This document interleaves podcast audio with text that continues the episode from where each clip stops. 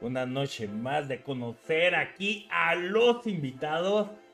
Ya saben, primero que nada, invitar, invitar una parte de staff. Y ojo, porque esta noche van a conocer otra parte de la historia entre chelas y combos. Pero primero que nada, invitar a nuestro buen Nuster. Ahí les va, ahí les, les puse la cámara, todavía no lo muteo. Es que habla medio feo, pero bueno. Aquí anda, aquí anda. Nuster, bienvenido otra noche más entre chelas y combos, hermano. Ah. No me escuchaba. Nuster, otra noche más entre chelas y combos, hermano. ¿Cómo estás? ¿Cómo estamos? Muy buenas noches, amigos. Aquí ya listo, chela en mano, para poder mano. disfrutar de esta gran noche y del gran invitado que tenemos el día de hoy. Así que antes de dar pie a presentar a este invitado, vamos a pasar con una chevenota. Así es. Martín. Chile nota muy importante, chavos. Bueno, no tomen, no manejen cuando tomen. Y si tomen, tranquilitos. Pero una nota muy interesante que, que la verdad, ah, cabrón. No mames, me gustaría. Antiguamente la cerveza se vendía en espacios especiales llamados tabernas. No cavernas, tabernas. Así llamaba, donde la gente llegaba, llenaba un cubito con su bebida y se lo llevaba a su casa. La nota muy importante, la primera botella, mi buen Uster, se vendió en 1850. La primera botella y una caverna muy importante que hasta el día de ahora sigue abierta. La caverna, como saben, es en Alemania. Por eso es Oktoberfest. ¿O no, mi buen Uster? Por eso Sí, es. sí. Por eso es el Oktoberfest. Eh, la caverna. Mi alemán no está muy bien. y Creo que está peor que el inglés. Pero se llama. We, eh, Wizard Pain. Una cervecería de 1850 y está abierto después de 1052. Bueno, no, 1052 años. No, güey. 1072 años sigue abierta esta caverna, cabrón. Lo que no ha de haber visto ahí, las borracheras legendarias. Aparte, pues, los alemanes tienen ya un callo en la garganta, cabrón. Y llegan ahí los extranjeros a decir, no, hombre, yo puedo, yo aguanto, van a ver ahorita. Y pues, ¿cuántos cabrones no han terminado ahí en el suelo? Con una muy buena borrachera para el día siguiente. No sé, les comento, me han contado por ahí que la borrachera con cerveza duele bien gacho al otro día. Este, no se las recomiendo, amigos. Me han contado, me han contado. Pero bueno. Este, y, más si la combinan. No, si combinan. No, no, no. Oye, entonces, entonces los mexicanos somos alemanes? Tenemos sangre alemana, tenemos sangre alemana. Sí, sí, sí. Oye, Pero Oye. bueno. oye, Nuster, ¿tenemos el como nota? Sí, tenemos la combonota de esta semana. Y bueno, yo me quería eh, adentrar un poco en el origen del combo. Digo, esta se llama Cheves y Combos. Y digo, ya eh, supimos, gracias a la combonota de, de la Cheve Nota de Martín, que es eh, un poco del origen de la Cheve. Yo quiero a- adentrarme un poco en el origen del combo. Un combo, pues ahora lo entendemos como una secuencia de golpes pero por primera vez apareció en el Street Fighter 2, donde el director del juego, Akira Michitami, eh, lo había detectado como un error de- del sistema de juego. Y este error consistía en que podías cancelar una animación por otra, por un especial, digamos. Entonces, eh, consideró que era un error de programación, pero le pareció interesante dejarlo porque consideraba que era difícil la, ejecución, pero pues que sería divertido. Y gracias a este error, pues es que tenemos ahora los combos como tales. se empezaron a implementar en Stalker de Capcom, donde sale Morrigan. Y después donde se volvieron súper populares porque eran muy vistosos, eh, fue en la serie de Capcom versus Marvel versus Capcom. Eh, desde Street Fighter versus X-Men, etc. Desde ahí se empezaron a implementar estos combos que le llaman la secuencia mágica y nos dieron pues ya lo que conocemos ahora. ¿Qué serían los juegos del Fighting Games sin combos, no? O sea, nada, la verdad es de que es por lo que estamos aquí. Requieren un alto nivel de ejecución, de precisión a veces. Y pues ya se le han implementado muchas otras cosas como el escalado de daño para que no haya combos infinitos y pues sea un poco más nivelada la situación. Pero bueno, esa es la combonota de la semana. Y ahora sí, Martín, por favor, introdúcenos. No, bueno, preséntanos, porque introducirnos está medio gacho a nuestro gran, gran, gran invitado de esta noche. Pues, ¿qué te puedo decir? Creo que tenemos al sensei del casteo de hecho, muchos realmente lo estimamos, no nomás de un juego, varios. Y de aquí vamos a conocer los inicios de este gran, gran caster de México. Que la comunidad Fighter, sin él, no sería nada. Mi hermano, y creo que la mayoría estamos de acuerdo, pues tenemos al mismísimo Hilo no sé. ¿A quién tenemos? Tenemos entre Chavis y combos al chef. Así es, tenemos al buen chef, hermano. Y la verdad, bienvenido especial así como. Un gusto, carnales. Un gusto estar por aquí platicando con amigos para la comunidad de CCO, Martín Monster. Eh, les agradezco mucho la invitación, las palabras con las que amablemente me presentan. Encantado, como lo han, lo hemos demostrado las veces que me han invitado a castear. E, el casteo eh, se hace porque es algo que me apasiona, pero la plática creo es lo que nos tiene aquí el día de hoy, que siempre se pone muy buena. Sí, sí, sí. No tengo duda, Chef. y la verdad es muy bonito escucharte en todos los torneos que has estado invitado. Escuchar tu gran voz, güey. Tu conocimiento, la verdad no y yo estamos así igual, como siempre, nerviosos. Que mejor, que no y yo estamos tratando de castear. Pero ahorita tenemos a nuestro CSI, al mejor caster para nosotros. Gracias. En el mundo de Fighting Gaming, la verdad, y de México, no, no manches. Muchas gracias, la verdad, eh, les agradezco mucho, mucho esas palabras, sobre todo porque en este ámbito del casteo en México hay muchísima competencia, hay muchísimas grandes voces a quienes yo también considero maestros míos especialmente y siempre lo menciono por, no me cuesta porque gracias a él aprendí mucho que es Cold, yo le aprendí muchísimo, yo, yo era uno antes en el casteo y después de, lo que me enseñó, por eso siempre le estoy muy agradecido. Y, y no, pues, pues muchas gracias, yo totalmente pues, pues feliz de que ese trabajo, esa, esa aportación que se hace en los torneos sea del agrado de ustedes y, afortunadamente de tantas personas, ¿no? Que sobre todo que se logre contagiar esa, esa emoción de ver lo que está pasando en, en, un juego tan divertido de ver y de jugar como lo es Dragon Ball Fighters. Tú lo has dicho, creo que la mayoría nos conoce con Dragon Ball Fighter, pero, chef, tú iniciaste con otro juego y tienes una pasión muy enorme, Mortal Kombat, te he visto y la verdad, mm, siendo franco, no sé mucho ese juego, pero le metes mucha salsa Mortal Kombat, hermano, la verdad. Pero la pregunta para iniciar, ¿eres manco para Mortal Kombat? No, no, no, no soy manco para Mortal Kombat. sí puedo decir orgullosamente que al menos los últimos 11 años desde que Mortal Kombat regresó, bueno, se puso en el competitivo en nivel general, en México, Estados Unidos, a Europa, demás países, eh, he tenido buena posición, al menos aquí en México, en el top de jugadores de Mortal Kombat. En el competitivo, sí lo puedo decir orgullosamente porque hay grandes jugadores aquí en México y, me he llevado buenos lugares en, en Mortal Kombat.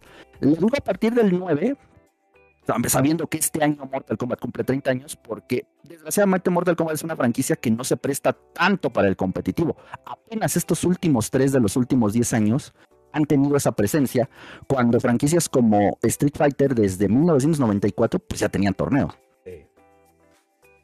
Y, fíjate que, lo que dices es muy cierto, porque aparte lo han como que menospreciado a Mortal Kombat. Eh, incluso Sonic Fox, que pues para mí es uno de los mejores jugadores vivos, porque pues ha ganado eh, seguidos los Evos, tanto en Mortal Kombat como en Dragon Ball. Lo, desprestigiaban porque decían, ah, es que ganaba en Mortal Kombat, ¿no? O sea, como decir... La que nadie juega. Sí, así como, ah, fácil, ¿no? O sea, pero pues tiene, tiene su nivel de dificultad mortal desde que inició la introducción de un botón para la defensa. Lo hizo bastante interesante porque yo a, veces solo reaccionas para atrás. Eh, los juegos mayormente se hace para atrás para bloquear.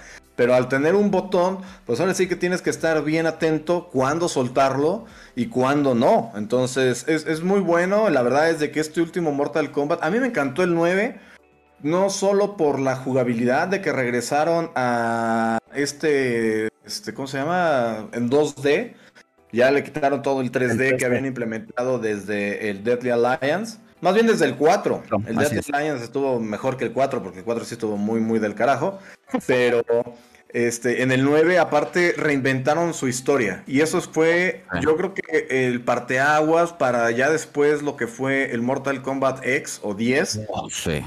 Y eh, a mí, en lo personal, el que más me ha gustado es este, el 11. La verdad es que es un juego gráficamente maravilloso, increíble. Se nota el amor, se nota en todos estos guiños al pasado. Y aparte en la cantidad de skins, de elementos, eh, a mes con mes, cómo daban recompensas. La verdad es que es un juego muy, muy guapo, o sea, visualmente, gráficamente y aparte la jugabilidad, me gustó mucho que regresaron más a este apartado como antiguo, donde ya no tienes el botón de correr y ya no tienes estos combos tan exagerados, porque lo hace ver más humano, ¿no? A mí lo que me gusta del Mortal es que es un juego que se ve mucho más real, que, desde el inicio la concepción del juego era que se viera real, ¿no? Con, con sus... Eh, todo. Sí, entonces ahorita ya se logra ese casi fotorrealismo en, algunos momentos, que los fatalities se ven impresionantes eh, por, por eso, ¿no? Y el, en el 10 yo tenía ese problema de que se veía ya muy plástico a veces por todo el daño y este onda de, de los combos de que te hacían rebotar, dices, no manches, o sea, si le pegas a alguien en la cabezota, su reacción contra el suelo es que se quede ahí estampado contra el suelo, pierda algunos dientes, se rompa la nariz, tal vez tenga una contusión, no rebotar, o sea, eso no pasa en la vida real, ¿no? Entonces, aquí en el, en el 11 está mejor logrado. Y pues la verdad es de que yo, no te diste cuenta, pero también soy un gran fan de Mortal Kombat. De hecho, ahí les va, me llamo Noobster por Noob Saibot. O sea, no, entonces... Oh, mira, un poquito más, es, es buena buena esa, esa anécdota, ¿eh? Yo también hubiera creído, no hubiera pensado que era por el de, el de Mortal Kombat. sí, fíjate que hay dos, ahí en, mi sobrenombre se conjuntan dos de mis pasiones. Una es el Mortal y la otra es el wrestling eh, de la WWE. Eh, oh. porque yo veía que Hulk Hogan era el Hulkster. El y entonces yo dije. ¿Cómo ser el Nobster? Oh, Exactamente. Y de ahí empecé a poner Noobster desde, desde que yo creo que tenía, no sé, menos de 13, menos de 15. No, pues ya llovió. Sí, ya, llovió. ya, ya, llovió. ya, olvídate. Entonces, desde ahí, ¿no? Y yo te quería preguntar precisamente, ¿tú eres Chef Hardy por los Hardy Boys? No, no, no, no, no, no. Esa es una concepción que me han dicho mucho. Me han llegado a decir, es por Jeff Hardy. Y yo, no, es una coincidencia, pero es una historia un poquito rara. Básicamente, eh, digamos que el básico que es Chef, eh, me lo han preguntado mucho, es por una serie que pasaban en Cartoon Network precisamente hace como 12, 13 años, que se llamaba Total Drama Island, Isla del Drama Total. No sé si la llegaron a ver. Era, como, como, un reality show en caricatura. Sí, sí está buena. Y había un personaje que era el chef, solo que era el chef Hatchet. Y haz de cuenta que imagínate a Samuel L. Jackson en, caricatura. Y era, y era un personaje que a mí me botaba de la risa, era muy divertido. Eh, yo tuve que cambiar mi nickname por otras circunstancias nada, nada serio, solamente que llegó un momento donde dije, bueno, me lo tengo que cambiar. Yo antes me ponía, eh, tal vez por ahí del 2005, Diablo, porque yo soy muy fan de la saga de Diablo. Entonces tengo dos hermanos. Mi otro hermano, que hoy es Mikelow, se ponía Vale. Entonces mi sueño era que los tres fuéramos Mephisto, Vale y Diablo, pero el Gumi le valió madre y el Gumi nunca se lo puso. Entonces ahí valió esa idea. Ya después Mike también se dejó de poner Val porque él se hace conocer en la comunidad de Guitar Hero como Mikelo, se queda Mikelo, entonces yo me quedé como pendejo solo como diablo, dije no, pues necesito otro nombre. Sale la, caricatura esta y veo al chef y, es una palabra, es un nombre muy sencillo de recordar, muy ah, eh, difícil de que alguien lo confunda o lo olvide. Se te queda mucho, chef, chef. Entonces dije, chef, iba a entrar a un torneo de Mario Kart Double Dash. ¿Cómo te vas a poner? Chef, ponle, ¿no? ¿Cómo le pongo el Hardy para hacerlo un poquito más único, más personal? El apellido. El, apellido, exactamente. El día que yo me estaba inscribiendo para ese torneo, el formulario era. Era, era de cuenta que era un café de internet que lo estaban haciendo bastante padre. Eh, te pedían el nickname. Yo lo pongo chef. Dije, ok, soy bien, ya me voy a poner chef. Pero le falta algo, ¿no? Le falta el apellido.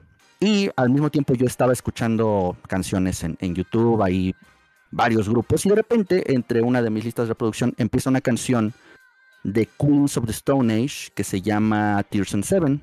Y el video es muy padre, el video es como una parodia de una película de Tarantino de Robert Rodríguez, de unas chicas que van en unos autos y hacen, un desmadre. Y en una parte del video empiezan como a pasar los nombres de, las, de los personajes de las chicas y yo le pongo pausa porque dije, a ver, esta pinche canción no me deja concentrarme.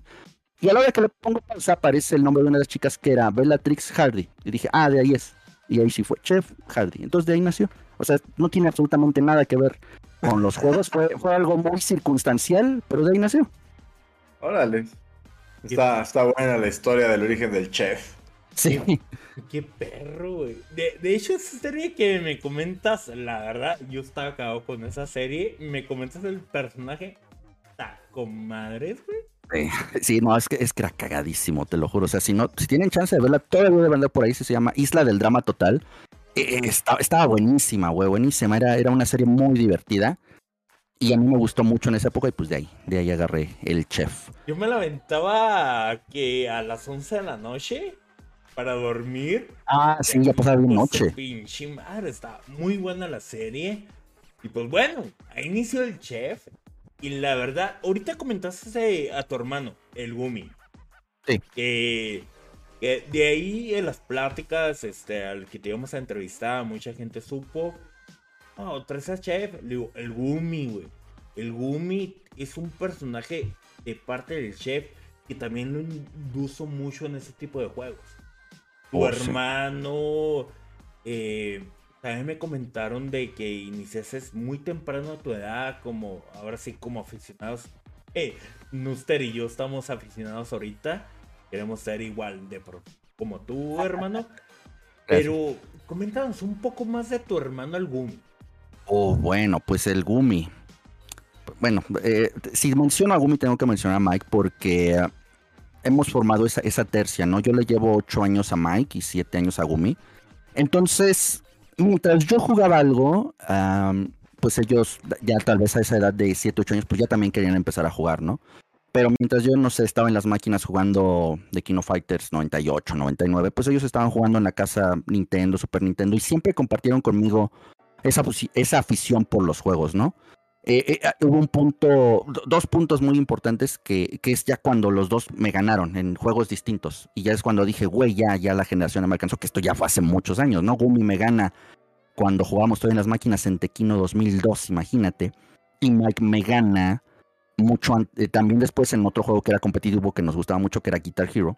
Ya cuando me ganan los dos dije, bueno, es que más que enojarme, sí dije, güey, ¿de, dónde se pusieron tan cabrones estos chavos, no? Gumi eh, se curte muy chavo. A él todavía le toca la etapa de las máquinas, de irse a las máquinas a jugar, de curtirse ahí con los güeyes en las arcades, en las tiendas, en, en todos los locales de maquinitas. Entonces él agarra un nivel muy clásico aquí de México, somos potencia en COV. A Gumi le toca esa formación, a, Gumi le toca todo eso y, en la 2012 era un gol muy bueno, muy muy bueno. A Mike le toca otra historia, Mike ya es casi de puras consolas, también tiene su historia ahí. Pero bueno, Gumi pues es un jugador muy talentoso, muy muy talentoso, de esos que, que agarra el juego y a los a la hora ya sabe de qué va el juego. O sea, ya sabe cuál es la meta. Él te dice, ah, mira, ya vi, aquí los combos efectivos son así, este personaje se ve interesante, este, o sea, luego tiene una intuición muy cabrona para los juegos.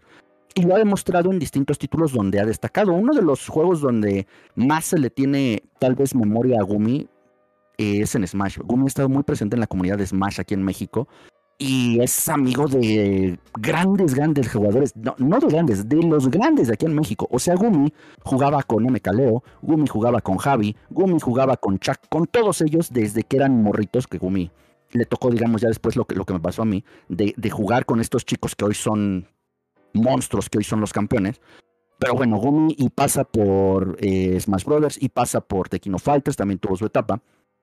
Y llega esa etapa, les digo, hace 10, 12 años, donde pues ya los tres como que teníamos el mismo rumbo de Mortal Kombat, pero al mismo tiempo pues Gumi se, se dividía en otros juegos. De hecho, él, por ejemplo, hoy que estamos hablando ahí con la comunidad de, Dragon Ball, él llegó a ser campeón nacional de Dragon Ball, ahí en el 2018 cuando fue una Pro Series que todavía organizó Gamelta, organizada por una tienda departamental, no, no sé si la puedo decir, que fue... Dale, dale, aquí. Fue, la serie, la, la Pro Series de Liverpool, y bueno, ese es uno de los torneos que en su momento junto a muchos de los grandes jugadores aquí de México. Estaba, estaba el, Guapas, el Huaca, estaba Maizaptic, estaba Kula. Vino en Blue River de Chile a competir en ese, que era, ya era campeón de Evo de, de Marvel contra Cap. O sea, fue un torneo muy, muy fuerte, muy pesado. Y Gumi termina ganándolo. Y ese es un recuerdo que yo tengo muy cabrón porque a mí me toca narrar ese, ese torneo. Eh, y, y bueno, Gumi lo ha demostrado en muchos juegos. O sea, eh, el, único defecto que tiene el Gumi es que deja los juegos. O sea, es muy bueno y todo, pero ya de repente, oye, güey, a haber torneo acá. Ah, no, no, no quiero ir. Y, no, y lo deja. y eso es lo que luego nos decimos así, dijo, me lleva la chingada. O sea, a mí, a mí a veces me da un poco de, poco de frustración porque sé el potencial que tiene, pero pues bueno, él sabe eh, a qué juegos irse. Ahorita ya está muy ansioso porque ya se viene la COF 15. Está dándole mucho, por ejemplo, a Guilty Gear y no, pues el Gumi, digo, mis dos hermanos afortunadamente han tenido mucho protagonismo en los juegos a los que le han dedicado. O sea, el Gumi, el Gumi es un gran, gran jugador. Y no lo digo porque es mi hermano, ahí están los resultados. Ha tenido la oportunidad de, jugar Evos, ha tenido la oportunidad de jugar en SEO. Entonces, te digo, o sea, le, ha puesto mucho empeño a, su carrera de jugador, ha representado a varios equipos aquí en México. Entonces, pues sí, te digo, tiene, tiene todavía mucho que dar porque tiene una, calidad como jugador muy buena. Oye, este, comprendas que tus hermanos son muy chingones en el juego, pero yo te puedo decir algo. Tú tienes que ir a representar a Casteo, al caster realmente de tus hermanos, porque me estás comentando que tus hermanos eran, son muy chingones en el juego. Uno es manco, otro es manco y el otro es manco. Pero, la, la, verdad, tienes una voz muy privilegiada en el casteo. La verdad, eh, tanto Nuster y yo eh, te hemos seguido, te he visto muchos torneos de invitados y la verdad, tienes un conocimiento chingón. Me hubiera, mm, no, bueno, me hubiera gustado tener eso. Yo apenas estoy aprendiendo el 2H. Ahora sí, el Dragon Ball y el Dragon Rush y todo eso. Pero la verdad, eh, qué bueno que tengas ese, ese linaje de jugadores y su hermano que castee las partidas. Ahora sí, ¿cómo se sienten tus hermanos si te ha tocado castear las partidas de tus hermanos? ¿Cómo te sientes ah. tú? Así como que, chinga madre, está mi hermano, güey. Tengo que ser neutro. ¿O qué eh, Eso, eso es lo que te iba a decir. Fíjate que en este tiempo que ya he tenido un poquito más los reflectores, he aprendido eso, por así decirlo, por así decirlo, a la mala, porque me ha tocado verlos tanto ganar como perder. Y ambas son bien difíciles. Verlos perder porque me duele, porque tengo que conservar la postura, tengo que conservar el profesionalismo. Nunca me lo llegué a hacer, lo debo admitir, y en su momento tuve que pedir las disculpas necesarias. Tal vez perdí el profesionalismo en algún momento, muy temprano en mi carrera, eh, pero recapacité, dije, no, la gente no se merece eso, la gente no quiere escuchar castear al hermano, quiere castear, quiere oír castear al güey que sabe del juego y que tiene autocrítica y que sabe señalar aciertos y errores. Yo no lo voy a negar, lo llegué a hacer, lo corregí, Y bueno, me ha tocado verlos ganar, me ha tocado verlos perder, pero es muy difícil. Ahí, por ahí les voy a pasar porque me ha tocado el gran, gran privilegio, como te dije, por ejemplo, de castear nacionales tanto de Mike como de Gumi y que les ha tocado ganar. También me haya tocado verlos, verlos caer y ni modo, hay, hay, hay que decirlo, jugó bien, jugó mal, aquí la regó, aquí no. Pero bueno, entre las grandes eh, los grandes logros que yo he tenido, independientemente de, lo que haya sido de importante o grande el torneo, ha sido verlos ganar. Te digo, Gumi en Dragon Ball y Mike en, Mortal Kombat, esos, esos los he gozado personalmente mucho, pero también gozo cuando gana un jugador que en serio le pone absolutamente todo. Hoy, por ejemplo, en Mortal Kombat, que es un juego donde Mike destacaba mucho, ahorita hay dos o tres jugadores aquí en México que están muy cabrones a nivel internacional, que es, por ejemplo, hay Scorpion Illuminati, que, contra, que han jugado contra Mike, que le han ganado, pero güey, tienes que reconocer cuando el jugador es, es una riata, es una, es una, una verdura. Y, me ha tocado ver caer a Mike, como en su momento me tocó verlo arriba. Y bueno, el de Gumi, como te digo, ha tenido, ha, fluctuado un poquito últimamente en cuanto a torneos. Ya no he tenido tanta oportunidad de narrarle a él, pero sí, no, no e, e, es, es, difícil, créeme. Por, por ambos lados. No puedo ni ensalzar tanto la victoria, porque pierdo esa parte del profesionalismo. Y cuando es la derrota, pues ni modo, el show debe continuar y hay que, hay que decir las cosas como son. Si la regó, la regó feo y ni modo, el ganador es tal. Y yo siempre lo digo así, siempre hay que mantener ese equilibrio. Eh, cuando, eh, porque por ejemplo la gente también luego lo ve con morbo, sabe que es mi hermano y, y, lo que quiere es eso, ¿no? Que me lo acaba en el micrófono y que diga la cagó. Le digo, bueno, está bien, hizo tal y tal error, aquí le equivocó, pero el protagonista no es él, el protagonista es el que ganó. Fíjense en lo que hizo el güey que ganó y, menos en lo que el que perdió. El que perdió ah, dejó ahí su chance y el que ganó las aprovechó todas. Denle valor, denle valor al que, al que tomó las oportunidades. El que perdió, pues ya ni modo, sí lo digo y Gumi la regó y Mai la regó y bla, bla, bla. Pero, pero sí ha sido difícil y sí es difícil verlos competir eh, en esa parte. No, yo, yo, yo, créeme que yo sufro por más que es emocionante y, me apasiona, no, es, es, complicado. Es complicado. Oye, pero ¿no, ¿no has considerado que, por ejemplo, hoy, bueno, más, más bien ayer en la noche, ya muy noche, eh, nos dejó el Rudo Rivera, un gran comentarista de, de, la lucha libre. Y pues es el rudo porque apoyaba a los rudos, ¿no? Sobre todo en el wrestling tienen esta onda de de apoyar a uno, ¿no? A los rudos o a los técnicos. Eh, incluso, este, pues, eh, los legendarios eh, Jim Ross y el, King Lawler, pues también tenían como que sus favoritos. Y, pues, digo, a lo mejor tomar como que esta vertiente de, de, irle a un jugador y echarle carrilla al otro. No sé, como para divertir, pero pues está padre tu este, esto que dices de profesionalismo y de tratar de ser imparcial, ¿no? Digo, a, final de cuentas, el juego, cualquier juego, pues te da para que tú, eh, pues, le vayas a uno o al otro en razón de su desempeño. Porque es lo que a veces, es como tú bien dices, el que ganó las aprovechó todas. Es exactamente lo que tú... Yo estaba pensando eso en la mañana, ¿no? Es que a veces te, te enfocas en que, ah, es que dropeó el combo. Sí, pero es el otro capital este cabrón ya me tiró ahí, el overhead ya me tiene. Cosas ¿no? Sí, no, no, era, era un desmadre. Creo que ya estábamos, señores, eh, otra vez. De regreso. De regreso. Una disculpa, chavos. Eh, ahora sí, es fuera de, de, mi confort, de mi, de mi pedo. Más que nada los servidores de, del PS. Fallando ese, por favor, tenemos buena programación. Pero bueno. Oye, chef. Patrocinanos. Patrocinanos. Y por favor, Chelita. Oye, chef, te iba a comentar. A tu chela. Pues aquí, mira, hagan de cuenta que estoy tomando chela natural llamada agua. ah, está por eso, está por eso. De la tierra. Ah, sí, sí, sí. No, fíjate, o sea, sí me he acostumbrado, ¿eh? La verdad es un hábito que me ha eh, eh, surgido por eso del casteo. Sí, de repente eh, a la hora y media ya empieza la garganta a pedir. Entonces hay que tener ahí el vasito siempre porque no, está, está cañón. Oye. no, no, no, luego ya se te seca la onda, ya no sabes ni por dónde, o sea. Pero bueno, terminamos de platicar, estabas ahí, eh, iban a, ibas a pelear, te dicen, eh, necesitamos que caste a alguien y... Y me, dicen, ¿te rifas? Y yo, va, va, me rifo, no, no hay tos.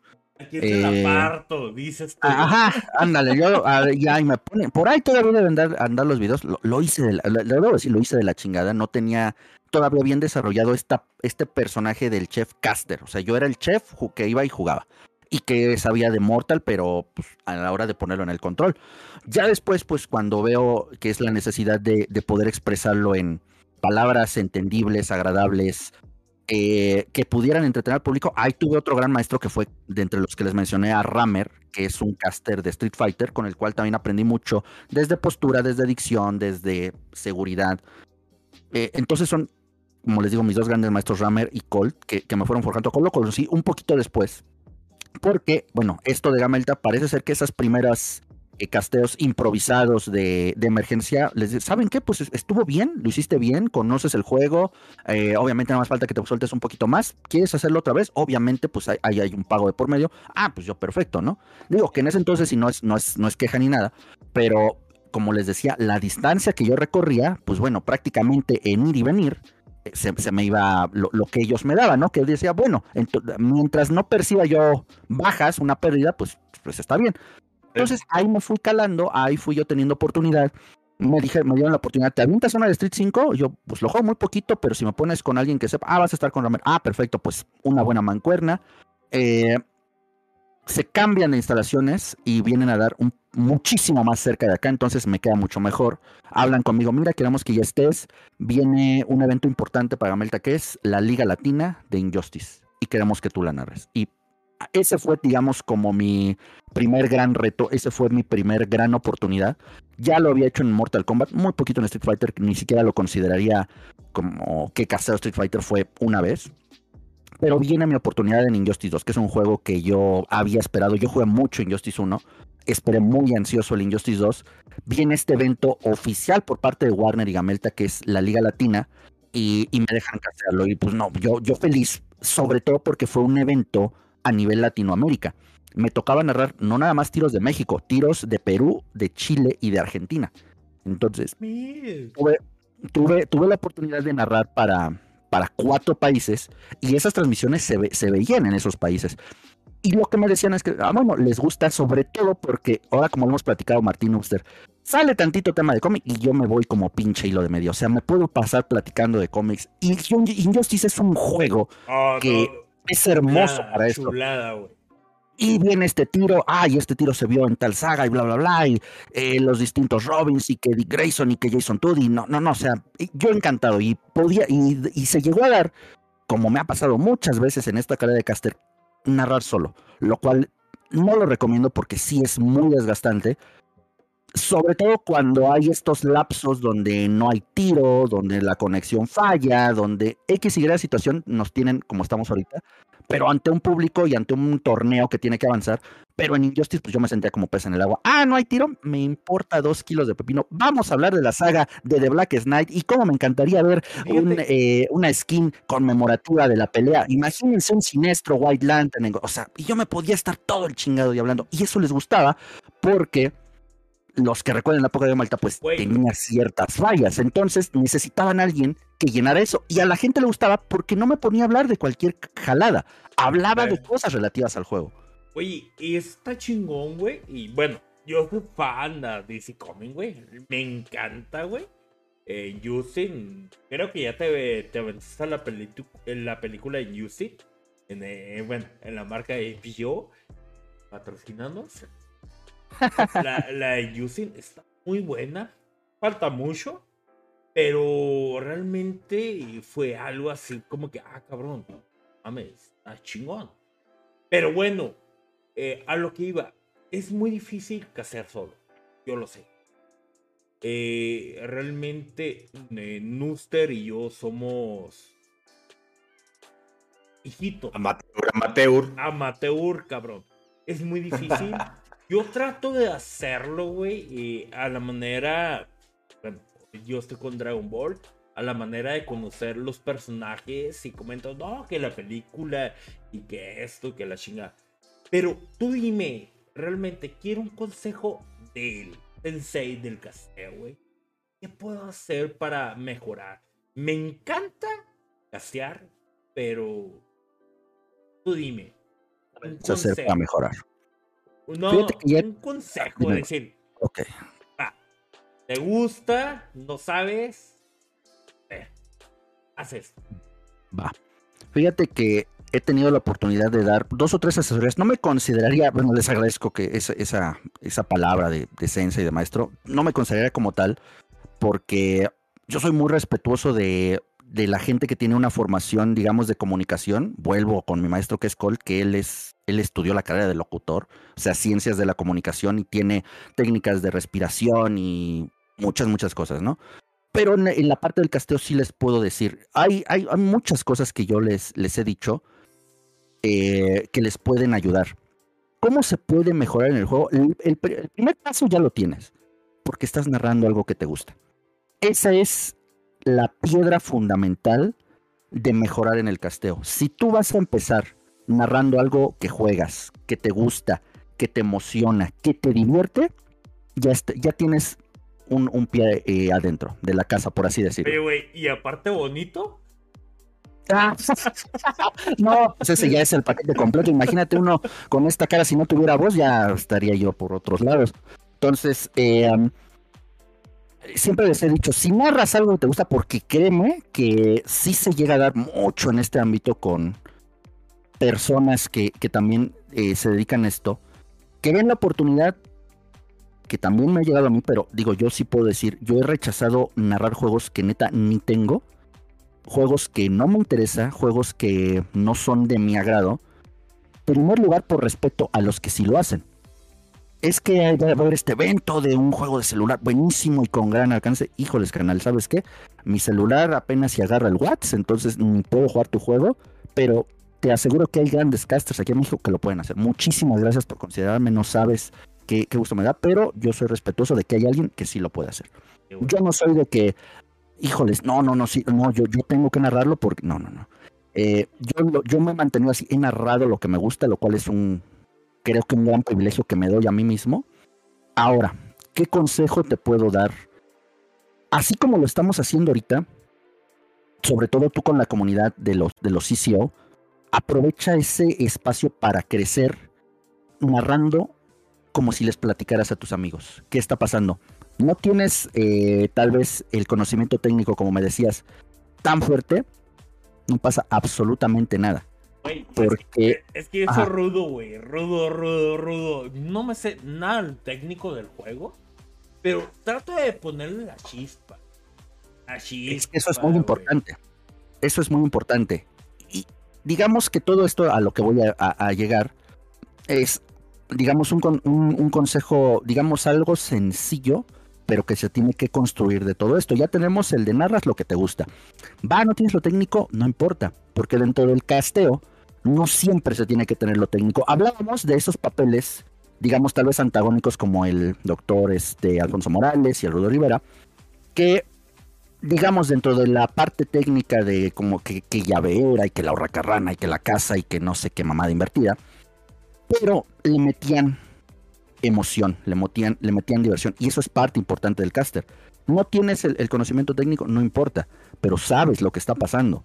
Sabes identificar el momento preciso en el que alguien, híjole, o sea, una gropeada de combo se ve luego, luego en Dragon Ball por el combo azul, porque pues está la defensa. O sea, hay muchas situaciones. El casteo no es todo lo técnico. Para quiere ser todo lo técnico, entonces tendríamos que hablar de analista y ser analista de juegos es ya otra cosa más complicada ya tenemos entonces los tres. No tienes que ser totalmente técnico mientras sepas de lo que estás hablando, que se puede compensar porque Dragon Ball se da, porque podemos hablar lo que hemos hablado en otras veces, y de la caricatura, y del manga, y de la saga Z, y de la saga de la Patrulla Roja, y de la saga de GT, y bla, bla, bla. Todo eso nos permite construir al consejo al que voy. Crea tu propio estilo de casteo.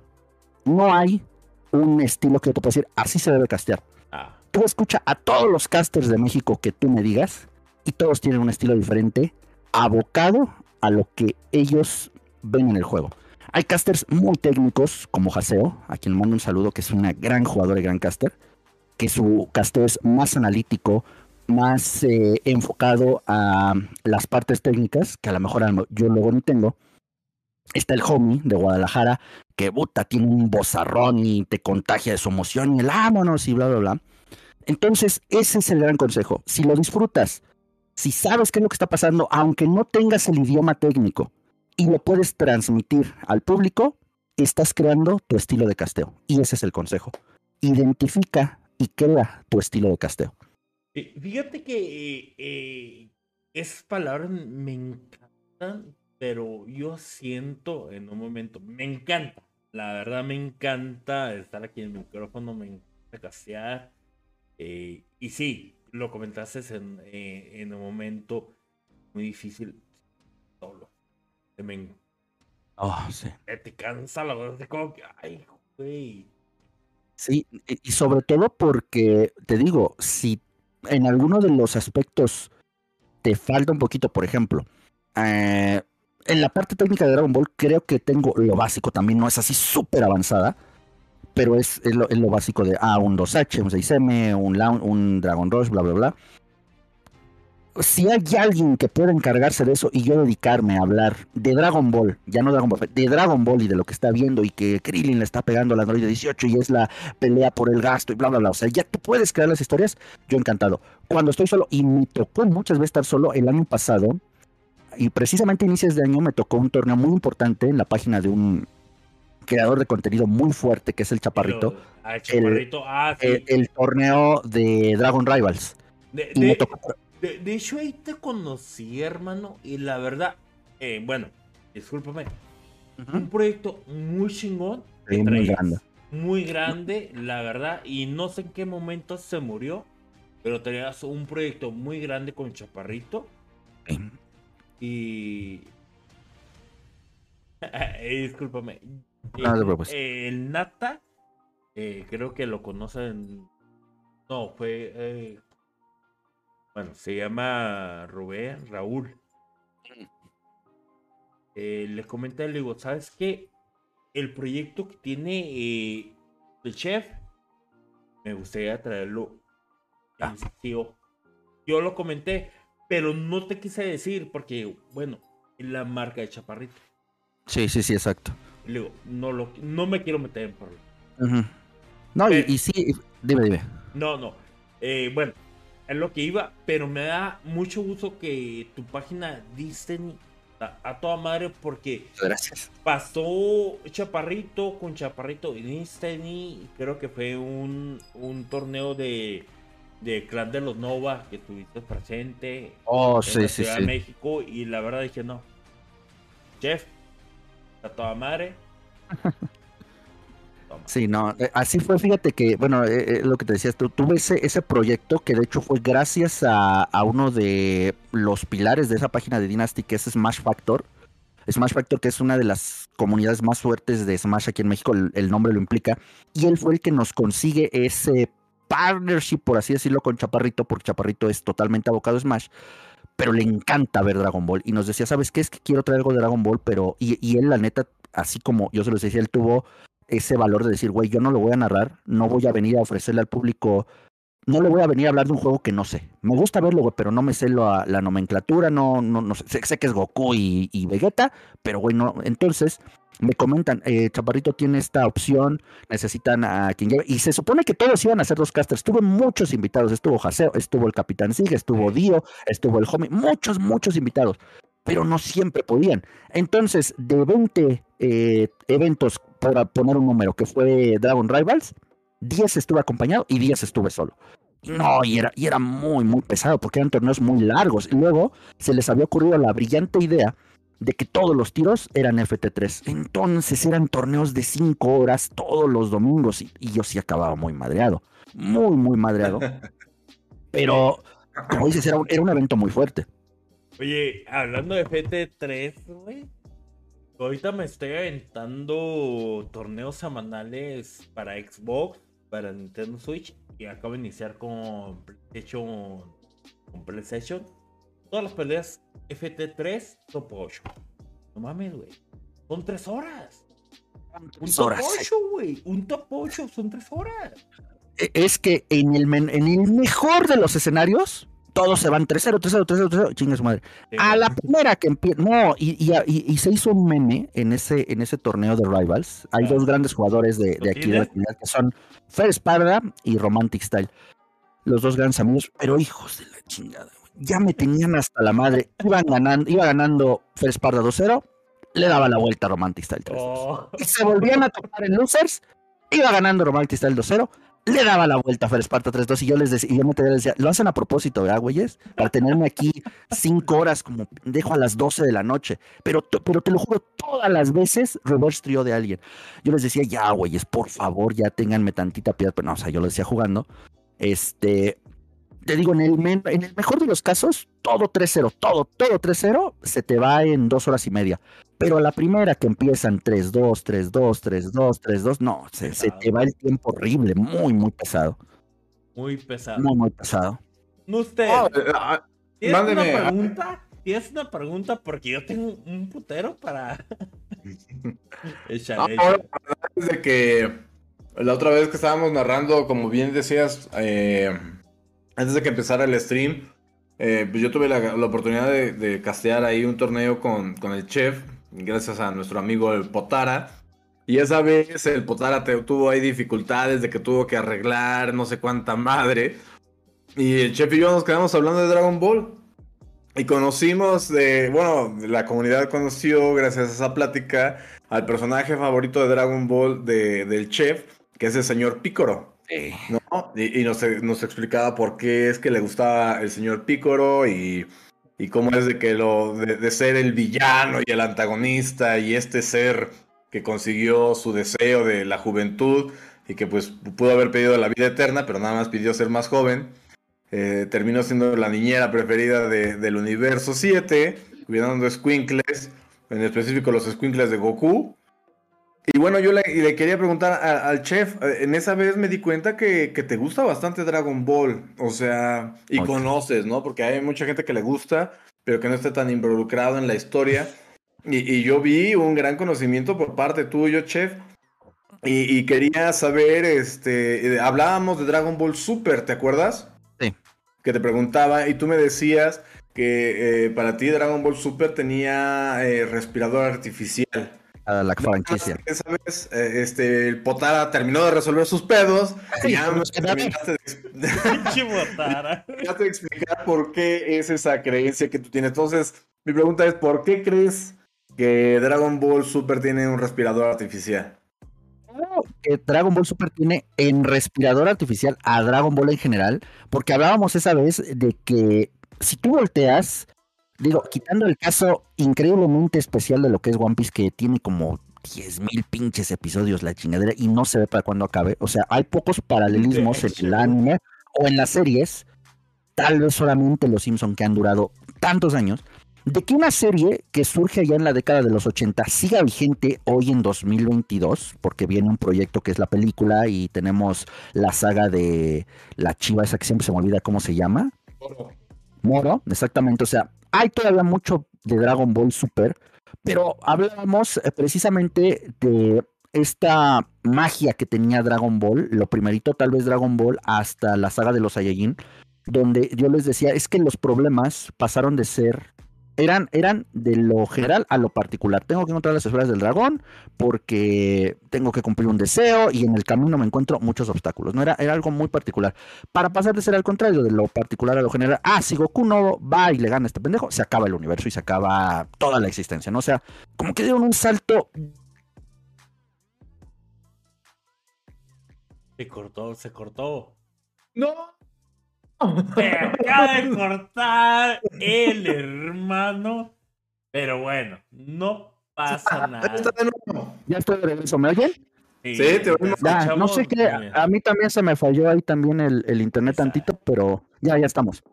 Ya, Entonces, ya, les decía, este, que, que, tenemos esa parte, ¿no? Creo que desde la época de Freezer, cuando el Super Saiyan, que es un momento icónico y, y creo que un salto muy importante a la escalada de poder de Goku, pero ya después como que no supieron cómo resolver el problema sin involucrar a Goku, teniendo el equipo de los guerreros Z y de incorporar a tus rivales como Piccolo y como Vegeta.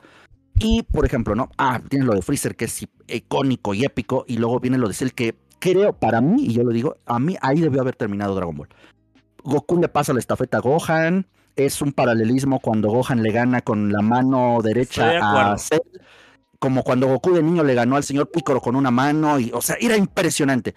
Va, entiendo que la gente quería Dragon Ball y no podías dejar un proyecto tan exitoso. Viene lo de Majin Buu que lo logran dejar en algo muy emotivo, el Goku y la Genkidama y el discurso de eres un ser increíble que nada más espero que alguien me regale un día eh, una final Goku base contra Majin para decirlo en vivo.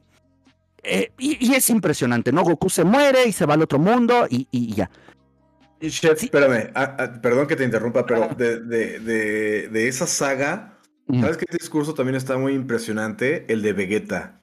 Cuando se le queda, cuando se queda viendo en la piedra a Goku y a Majin Buu pelear y le dice, y dice que él ha entendido que él no está hecho para pelear contra Majin Buu y empieza a recordar todo y dice al final, eres el número uno. tú eres el número uno. Ah, madre. O sea, Lo he visto varias veces en YouTube y cada que lo veo lloro porque digo, no mames, este cabrón evolucionó, pasó de ser un ojete que aniquilaba familias, un pinche genocida, a ser un cabrón que ya tiene familia, que le da todo por su familia, que lo protege y que sabe reconocer en su rival a su amigo y que sabe reconocer la grandeza de otro ser humano. Dije, esa es la evolución que queremos de un personaje.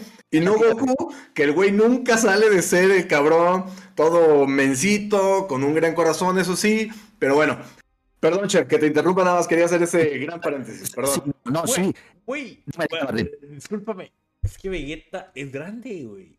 Vegeta ha evolucionado. Eh, Goku es un niño. Pero bueno, te queda hacer una pregunta de Dragon Ball.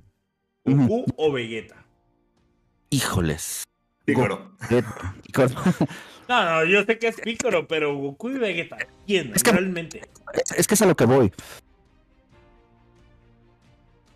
por amor sería Goku, por diseño, evolución y, en realidad eh, la, mecánica del personaje Vegeta, porque es lo que hablamos, es un, es un personaje, un crecimiento.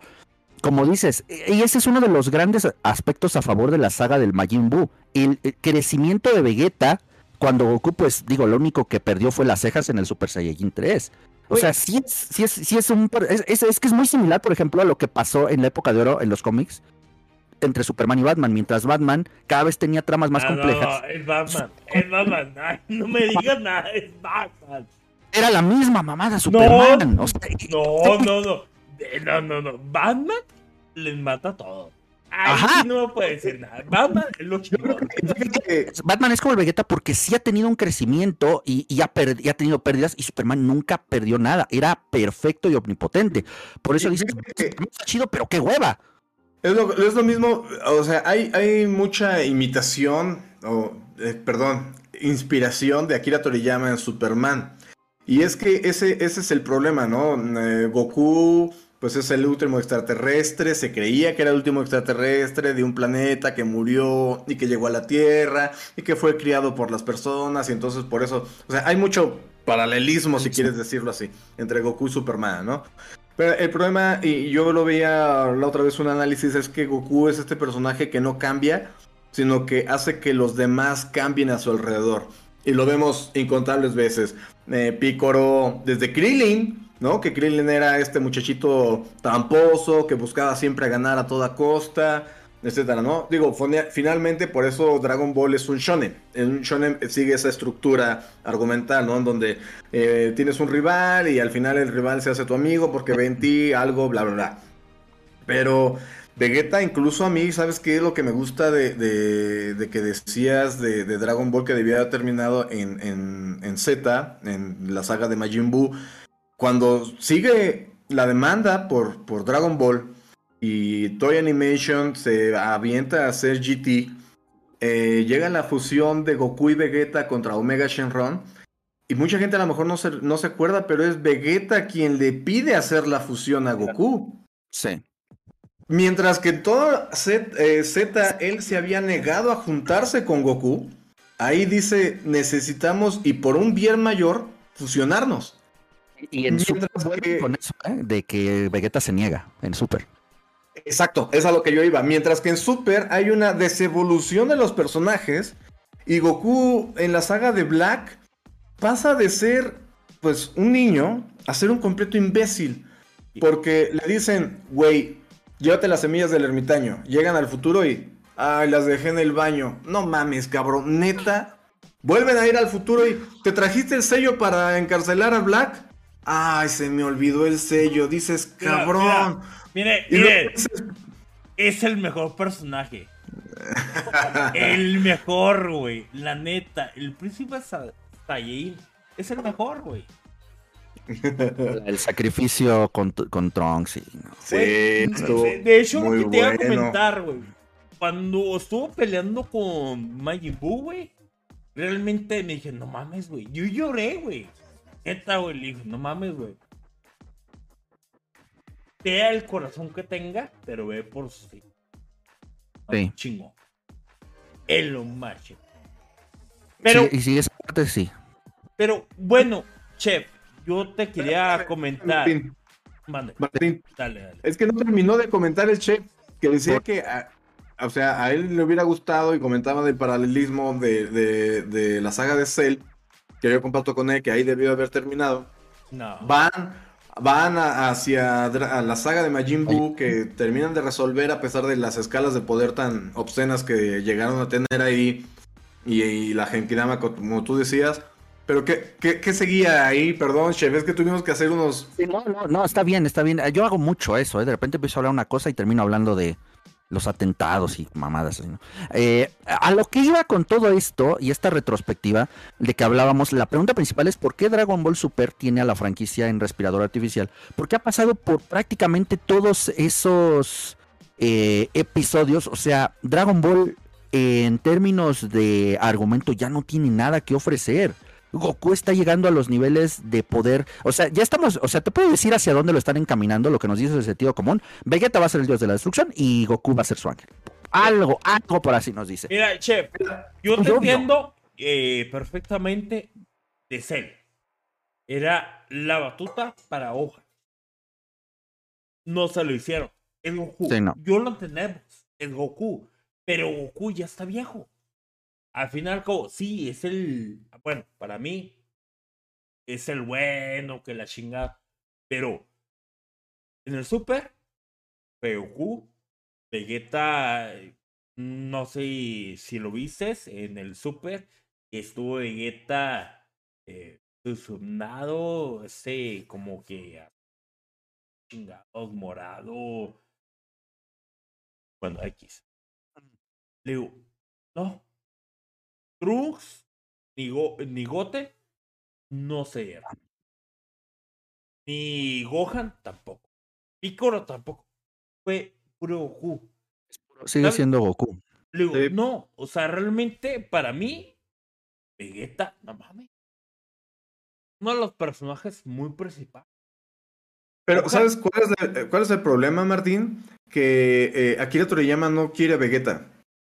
Eh, no, es en serio. Es en serio, es lo que les estoy diciendo, es en serio. O sea, a Akira Toriyama no le gusta Vegeta. Pero es el mejor, güey. Lo ha metido, lo ha metido porque se lo han pedido. O sea, eso que está diciendo el chef de que Dragon Ball Super eh, todo es Goku y tú también lo dices, es en serio porque así lo han pedido los fans. Entonces Akira Toriyama se ha dedicado a seguir. Akira Toriyama quería terminar Dragon Ball en la saga Saiyajin. Le pusieron Z porque eh, tenían que hacer un cambio entre una saga y otra, pero no la historia estaba continua, así la había concebido Akira Toriyama. Él decía que iba a terminar ahí. La gente le dijo, no, güey, síguele, síguele. más que la gente, la compañía. Entonces dijo, va, hacemos la saga de Freezer. En la saga de Freezer, ah, él tenía contemplado que ahí se acabó. la mejor, güey. La No, güey. Ya que se convirtió en Super Saiyajin, no puedes dejar ahí la historia. Tienes que hacer algo más. Va. Hay una gran inspiración en Akira Toriyama. Sí, tiene esta inspiración de Superman, pero hay otra gran inspiración que a lo mejor no se ve tanto. Pero es Terminator 2. Terminator 2 y la relación entre máquina y hombre está bien presente desde la saga de los Saiyajin. En el desierto, Gohan se encuentra a un robot y ese robot le hace ver que sus, sus acciones tienen consecuencias. El robot está atrapado en la Tierra y Gohan a tratar de sacarlo, lo termina enterrando y se termina muriendo el robot. Lo mismo pasa con el Brody 16. Es, eh, y, Trunks es John Connor. O sea, es un güey, es, más bien es como Kyle Reese. Es un güey que viene del futuro para avisarles. O sea, todo. Terminator 2 es la saga de Cell. Un robot que se muere para darle. Eh, es eso. Entonces, le dijeron, güey, no puedes dejar la historia así. Gohan ya se volvió el más chingón. Sigue la historia. Y hizo la saga de Buu. Y ahí fue cuando dijo, ¿saben qué? Ya, conmigo ya no cuenten. ¿Por qué? Porque él era mangaka, es decir, el dibujante del manga. Y aparte estaba supervisando el anime de Dragon Ball Super. Entonces el trabajo que tenía él era una obscenidad. Entonces dijo, ¿saben qué? Ya no cuenten conmigo. Le dijeron, eh, mira, vamos a hacer, danos unos bocetos, cómo seguiría la historia más o menos.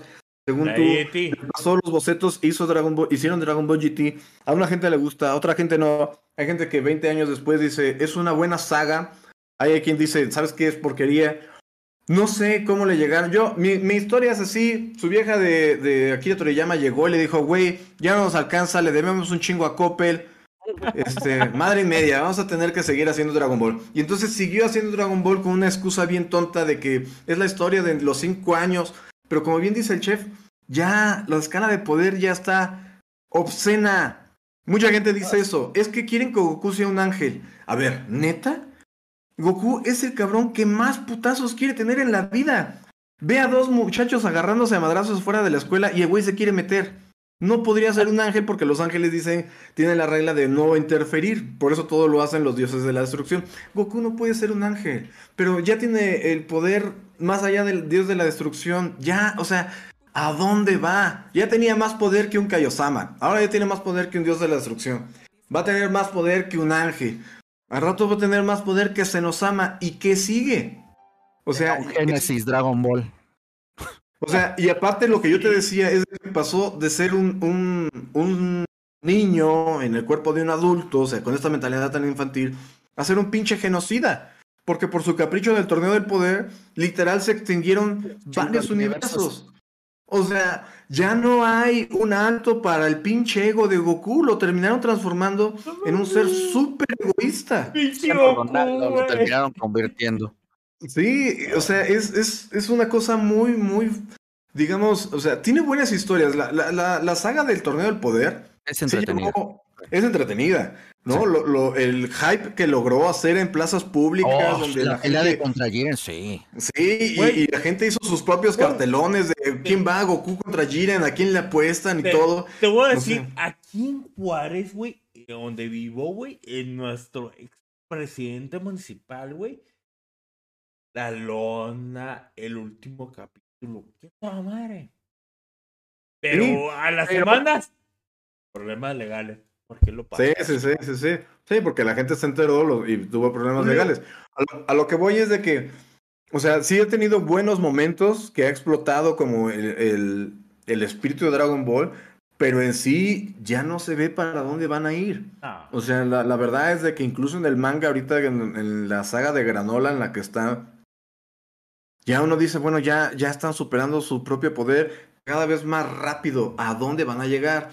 Y otro, otro punto que, que no sé, Chef, si compartas y que decías muy bien, el momento en el que Goku se transforma en Super Saiyajin, creo que es un punto muy importante para la historia de Dragon Ball como tal, porque pasó de ser este momento donde tengo que entrenar, tengo que descubrir una nueva técnica para ser más fuerte, a eh, me transformo como Pokémon. ¿No? Pasó de ser ah, Goku a Super Goku, a Super Goku nivel 2, a Super Goku nivel 3, a Super Goku nivel 4, o sea, y, o, eh, pelo rojo, pelo azul, pelo púrpura, pelo plateado, o sea, y ya se vuelve literal. ¿Cuál es la última técnica que ha descubierto Goku?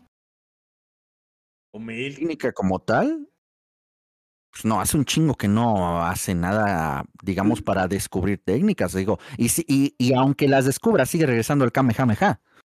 Digo, pero ahí te va. La última técnica que descubre Goku, o que aprende más bien Goku, es la teletransportación. No. Desde la saga de Cell. Justo después, ¿sí? Es la última técnica. ¿Cuál es la primera técnica que aprendió Goku su propia técnica? ¿Cuál fue? El puño del dragón. Esa es su única técnica que tiene. ¿En qué episodio? ¿En qué episodio? No, no me acuerdo, no me acuerdo, la verdad. Para no me episodio, sino. Me siento yo tampoco, güey. Digamos. La que esté mamada. La, la, base del, la base del golpe del dragón es cómo le gana a Piccolo Daimaku. O sea, es ah, la base, pero todavía no la desarrolla como tal. No, no. Pues. Así es. Y de hecho la desarrolla no en un capítulo. La, el puño del dragón se ve en la película, de... De, Tapión. Ajá, eh, contra Hildegard. Exacto. Y después toman en Dragon Ball GT, donde sí hace varias veces el puño del dragón. contra, Marilyn Manson, alias el androide 17, ese todo culero.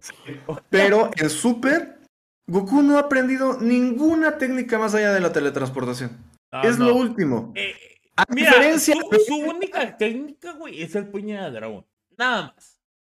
No, no, no, pero es que, o sea, Goku es un muy buen alumno. Hay personas que son muy buenas alumnas y hay otros que son muy grandes maestros. Y Goku es un muy buen alumno.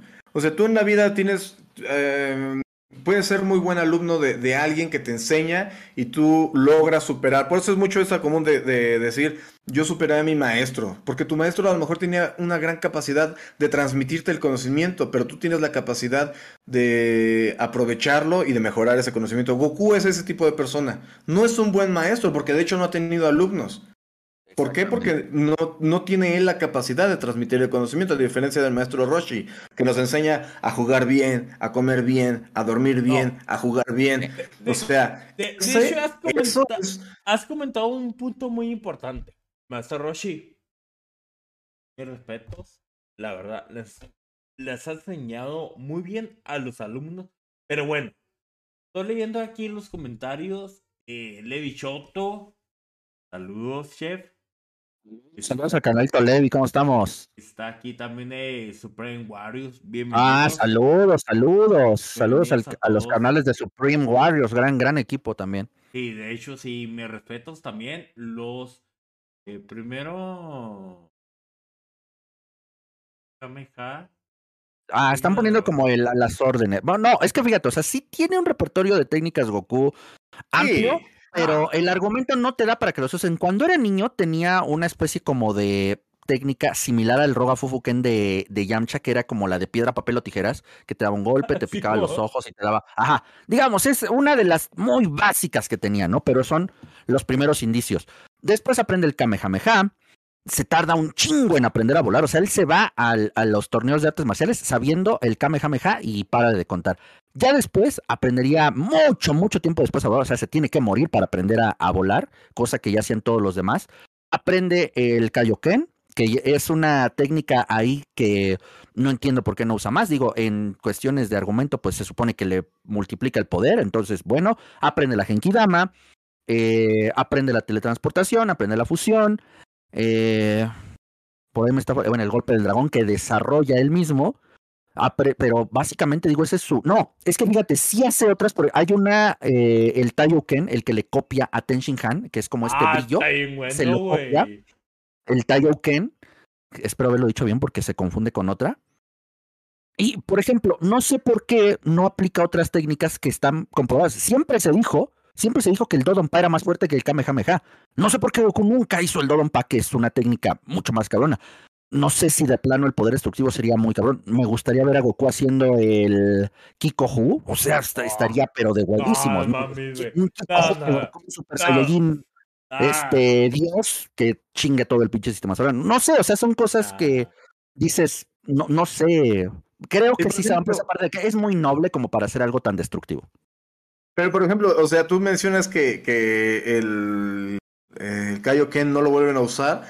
Y, y es, eh, cuando lo usó por primera vez en la Tierra contra Vegeta, Vegeta se, rompió su brazo por el exceso de poder y eso que solo lo aumentó cuatro veces. Cuatro veces.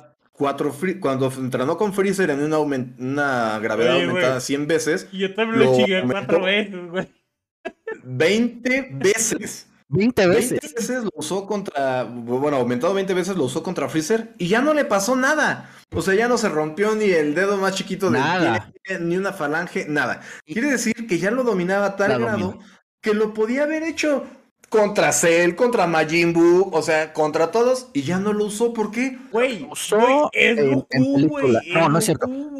Sí, sí lo volvió a usar en algo que se considera este relleno, que es después de Cell cuando va al torneo este del otro mundo, lo usa contra Pai Kuhan, que de hecho, así como está en la traducción, no sé si sea aceptada, dice Super Kaioken. Es la única vez que le pone el Super al Kaioken. Contra A lo Pai porque- Kuhan. Sí. Porque era como de, hecho, sí. Super Saiyajin. Oye, oye, hablando de eso. Bueno, sabemos que si Dragon Ball, Fighters y todo el pedo, Neku Bueno, no está invitado. Ganó el pase a Francia. Pero yo esperaba el punto de que estuvieran ahorita en Francia, de, directamente ahorita. Pero ¿qué tú esperas de Dragon Ball Fighter realmente? ¿Paz 4 o qué onda? ¿A qué Está rumorado. Ah, no, es a lo que ves. eh. Bueno, que, ¿qué espero del PAS 4 si hay más personajes? Todo. Es que se ha rumorado mucho. eh, yo, bueno, más que rumor, yo he oído o leído más bien a gente que ha dicho, es que ya es inminente. Yo no he visto tal vez tantos indicios de que sea inminente. De que hay un interés, lo hay, sobre todo, eh, creo que el último parche revive un poco a Dragon Ball que se estaba estancando un poco, sobre todo por la competencia tan fuerte que fue en su momento Guilty Gear Strive, que hubo mucha gente de Dragon Ball que sí eh, tomó el reto de Stripe. Unos se quedaron, muchos otros se regresaron. Para mí fue impresionante. Hay jugadores que juegan los dos a un nivel altísimo. Pero, ¿qué esperarías si viene un Pass 4? Eh, hay tantos lugares a los cuales voltear. Hay tantas opciones eh, en cuanto a sagas que se podrían hacer. Hace poquito, no sé si lo vieron en Twitter, sacaron una imagen de um, un rooster de Dragon Ball Fighters con puros personajes de lo primero de Dragon Ball. O sea, Goku Niño, Milk, el Rey Chapa. Entonces dices, güey, o sea, hay para dónde voltear. Si a mí me preguntaras quiénes me gustaría ver por lo que son en Dragon Ball, Tao Pai Pai, sin duda alguna. Pai Kuhan, que creo que es un personaje de relleno, pero interesante en diseño, en habilidades. Eh, si veo que han tomado eh, Dragon Ball GT, el I Shinron, o como lo conocen, el Omega Shinron, creo que es el más interesante de todos los siete. Los otros son, creo que, bastante olvidables. De hecho, me gustaría ver Ahí está. la estrella 4. Ah, y tal vez, que te digo que tiene esta connotación de que es la esfera de cuatro estrellas, la de su abuelo, el origen, ¿no? De, de lo que es la saga de Dragon Ball. Y bueno, si son cuatro personajes, bueno, entonces está Pai Pai, este, Pai Kuhan, el I Shinron o Omega Shinron, como le quieran decir. Y creo que también hace falta por ahí eh, un poquito más de presencia de Super. Entonces, no sé, tal vez algo ahí, algún otro dios, algo fuera, pensando fuera de la caja, no sé, tal vez el, el payaso que siempre se mueve, Vermont, No. no ¿Sabes sé, algo así. ¿Quién? Ándale. Topo. Ah, ya, ya. dios de la destrucción en medio Sí. del torneo. Ese Sí. güey es muy sonado. Y, pero el, el más pedido por así, el que seguro va a salir porque la gente lo pide cuando llegan al- a la tiendita del Oxxo, de este, me da A una Ravi. coca y a Gohan sin brazos. Gohan sin brazo, Gohan del futuro. Ese güey es el que siempre pide la gente. Yo no sé por qué yo. eh, es lo que yo les digo, o sea, pónganse a pensar qué hace en la película del. Bueno, no es una película como tal, es un especial de tele. No hace nada especial más que perder sus miembros y perder la vida. O sea, no hace otra técnica diferente, no hace nada diferente. Gohan. Ese Gohan, por ejemplo, cuando dices Gohan niño a Gohan adulto, bueno, sí hacen cosas diferentes. Güey, es que en eh, ese momento, no- güey. No hace nada. No sé. Yo, era, yo era joven, güey. Cuando salió esa película. Sí, güey. Salió Gohan, güey. Le cortaron el brazo. ¿Qué pedo, güey? Tú eres chavo, güey. No entiendes. No entiendes. Oye, este. eh, chef. Dime. Te iba a preguntar eh, en un punto. Chef, Mortal Kombat, Dragon Ball, pero en sí, ¿cuáles son tus inicios en CNC? En el mundo de los juegos de pelea, no, pues sí hay que remontarnos allá por el noventa y tantos. Eh, obviamente yo vengo de la generación de Mortal 1, de Street 2, pero no los jugaba de forma competitiva. Yo era un niño que lo único que quería era jugar, ¿no? Y si veía una tienda con una máquina, la máquina que hubiera, yo la jugaba. Y si era Street y me ganaba el primer mono, no importaba, yo quería jugar. Y si era Mortal y me ganaba el primer mono, no importaba. Cuando empiezo a agarrar el gusto por competir, ahí sí debo decir que es mucho gracias a The King of Fighters. A mi época de secundaria, creo que al menos a muchos de mi generación así les pasó veníamos de jugar, teníamos un Nintendo, un Super Nintendo, alguna consola, y era muy diferente, no sé, jugar Mario, a ir a las, a, las máquinas y, retar a alguien, eh, sobre todo en la 98. Creo que esa es la, la, máquina, el juego donde yo empiezo a competir. No tal vez, tal vez a, nivel profesional, pero sí es donde descubro el gusto de dominar un personaje para, para ganarle a otra persona, ya no a la máquina. La máquina yo ya no la veía como rival, no porque fuera muy bueno, pero porque yo quería otro reto.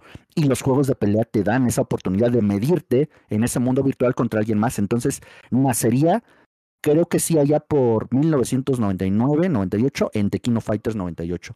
Era irte de pinta o saliendo de la secundaria, estaba la, la, la placita por ahí, ir con los compas a, echar reta. Ay, que el del otro, el de la se siente bien chingón, pues vamos a ver si sí es cierto. Y ahí es donde, donde nace. Sí. En la COF, que bueno, creo que muchos hemos, ah. hemos, pasado por ahí, muchos se han quedado. Digo, yo, yo no podría decir que soy cofero, aunque mis, mis orígenes estén ahí, porque hay mucha gente que le ha dedicado toda su vida a jugar, tenemos grandes representantes, pero sí y sí las jugué, y sí las jugué pero no, ya después, y obviamente después fue el, fue el paso y después había una, a mí por ejemplo me encanta, me encanta, me encanta, uno de mis juegos de pelea favoritos de toda la vida es Samurai Shodown 2, que es un mega juegazo, muy difícil de dominar, muy difícil en el competitivo, pero bueno, ya después le descubrí gusto a las retas en Marvel contra Capcom. Otro juego donde también me metí mucho tiempo fue Killer Instinct Killer Instinct 1 también lo jugaba en máquinas muchísimo y me encantaba, me encantaba la reta de, de. Por favor. Sí, no. Sí, no, Killer, no, Killer es. Lo traigo, pero sí, recuerdo cuando lo pude tener en Super Nintendo, digo que era una cosa distinta jugarlo en máquina. No, no, o sea, yo me traumé de por vida. O sea, yo me la pasaba todo el día jugando y eh, haciendo más grandes los combos y, todo eso, ¿no? Que era parte del, del encanto de Killer Instinct. Mira, mira, Chef, yo, yo traigo a Killer, eh, lo amo, de verdad, es, una, es un juego que me encanta. A lo mejor no tiene el lore de Mortal Kombat o pues de un Dragon Ball Fighters con toda la, la emoción de Goku, pero a mí me encanta Killer Instinct, de verdad, es un juego que literal, lo voy a enseñar por primera vez, lo traigo en la piel. Sí, Ah, mira nada más. Oh, oh, no, es que, es que Killer Instinct es un punto muy importante, sobre todo porque es como la participación de Nintendo ya en una industria que estaba siendo dominada por Capcom, por SNK, eh, y llega Nintendo con una propuesta fresca y les dice, órale cabrones, ahí está. Oye, déjame te digo algo, la neta, a mí lo que me gusta mucho de Killer Instinct y que acá el ¿Puedo decir tu nombre de videojuego, mi buen user? Sí, sí, sí, adelante, por favor. El Agréguenme. El golosín, el golosín, que nos parte la madre a todo lo que da. Y chigolosín. Hemos tenido la, la, la oportunidad de jugar con los españoles, colombianos, argentinos. Y el servidor está muy pinche chingón. Killer Instinct, yo sé que es una versión, a lo mejor en ese momento, pirata o mala muerte de Mortal Kombat. Pero Killer Instinct es, un juegazo. Sí, no. No, y lo dices muy bien, ¿eh? Y en su momento fue como la competencia directa. Mortal Kombat tuvo muchas competencias, tal vez de menor renombre. Hay, hay videos y hay documentales dedicados a, así se llama, a los clones de Mortal Kombat, porque hay, y hay muchísimos. Mo hay, un video de dos. ¿Mandé? Ah, Hay un ah, video de, las yo le- 10 copias o 7 copias de Mortal Kombat. Yo, yo les recomiendo, busquen el de el Angry Video Game Nerd, que es un youtuber impresionante de los primeros de la plataforma, y él tiene otra, otro análisis de los clones de Mortal Kombat. Pero bueno, Killer Instinct tal vez no trató de emularlo, pero sí trató de ser una competencia directa en lo violento, en los finishers, en el tono, digamos, un tanto oscuro de los personajes, oscuro con techno, con goth, o sea, muchos, muchos elementos.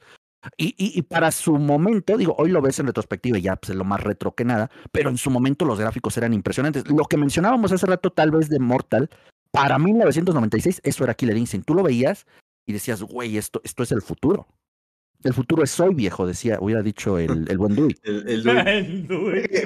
Eh, eh, Killer Instinct es interesante su historia porque Ken Love, el creador, estaba trabajando con Capcom. Y de hecho, él quería introducir el sistema de combos eh, para Street Fighter.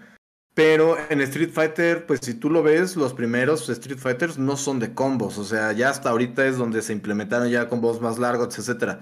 Entonces le dijeron, "Mm, ¿sabes qué? No, gracias, está chida tu idea, pero no, gracias.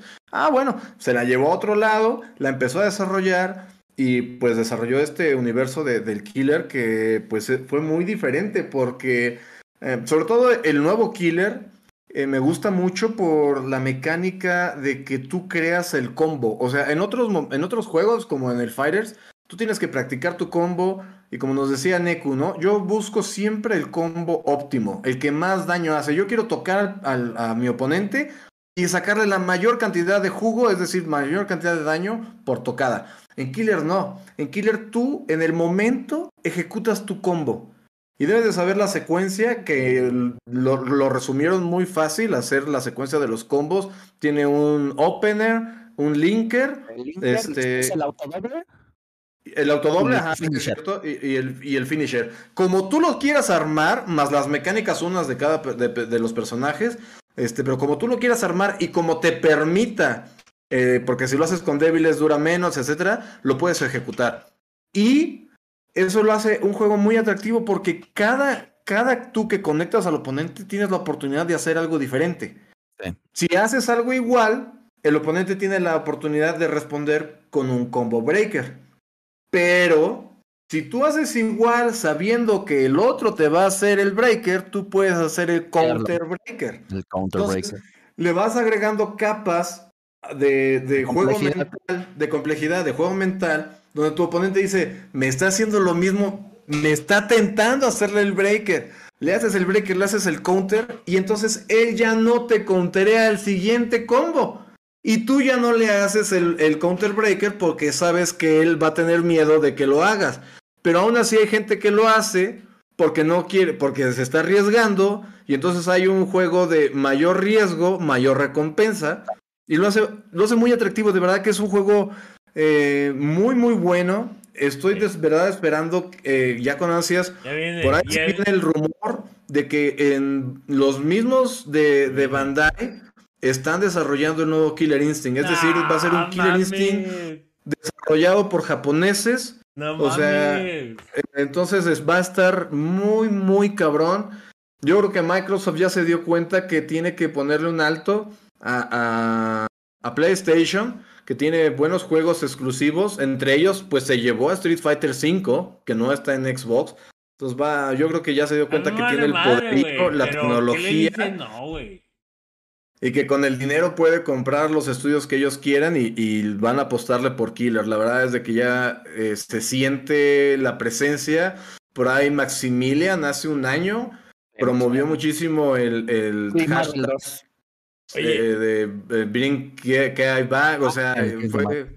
eh, O sea- fue muy bueno y mucha gente respondió. Como siempre lo dice Martín, en Estados Unidos todavía sigue gente jugando Killer No Instinct.